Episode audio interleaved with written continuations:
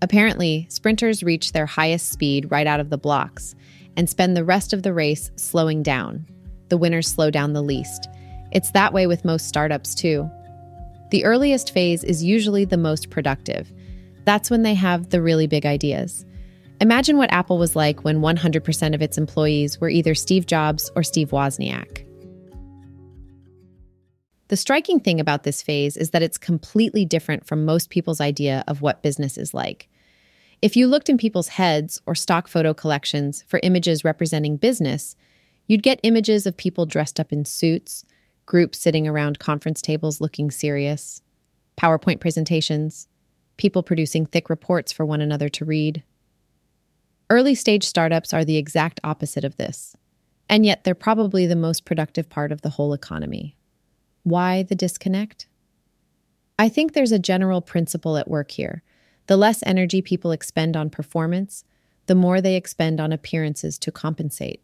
More often than not, the energy they expend on seeming impressive makes their actual performance worse. A few years ago, I read an article in which a car magazine modified the sports model of some production car to get the fastest possible standing quarter mile. You know how they did it? They cut off all the crap the manufacturer had bolted onto the car to make it look fast. Business is broken the same way that car was. The effort that goes into looking productive is not merely wasted, but actually makes organizations less productive. Suits, for example. Suits do not help people to think better. I bet most executives at big companies do their best thinking when they wake up on Sunday morning and go downstairs in their bathrobe to make a cup of coffee. That's when you have ideas. Just imagine what a company would be like if people could think that well at work.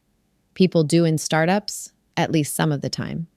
Half the time, you're in a panic because your servers are on fire, but the other half, you're thinking as deeply as most people only get to sitting alone on a Sunday morning. Ditto for most of the other differences between startups and what passes for productivity in big companies. And yet, conventional ideas of professionalism have such an iron grip on our minds that even startup founders are affected by them.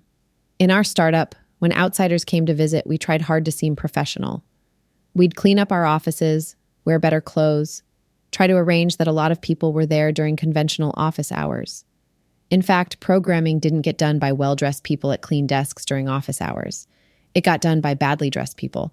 I was notorious for programming wearing just a towel in offices strewn with junk at 2 in the morning. But no visitor would understand that, not even investors who are supposed to be able to recognize real productivity when they see it. Even we were affected by the conventional wisdom. We thought of ourselves as imposters, succeeding despite being totally unprofessional. It was as if we'd created a Formula One car but felt sheepish because it didn't look like a car was supposed to look. In the car world, there are at least some people who know that a high performance car looks like a Formula One race car, not a sedan with giant rims and a fake spoiler bolted to the trunk. Why not in business? Probably because startups are so small. The really dramatic growth happens when a startup only has three or four people, so only three or four people see that whereas tens of thousands see business as it's practiced by Boeing or Philip Morris. This book can help fix that problem by showing everyone what, till now, only a handful people got to see. What happens in the first year of a startup? This is what real productivity looks like. This is the Formula One race car. It looks weird, but it goes fast. Of course, big companies won't be able to do everything these startups do. In big companies, there's always going to be more politics and less scope for individual decisions. But seeing what startups are really like will at least show other organizations what to aim for. The time may soon be coming when instead of startups trying to seem more corporate, corporations will try to seem more like startups. That would be a good thing.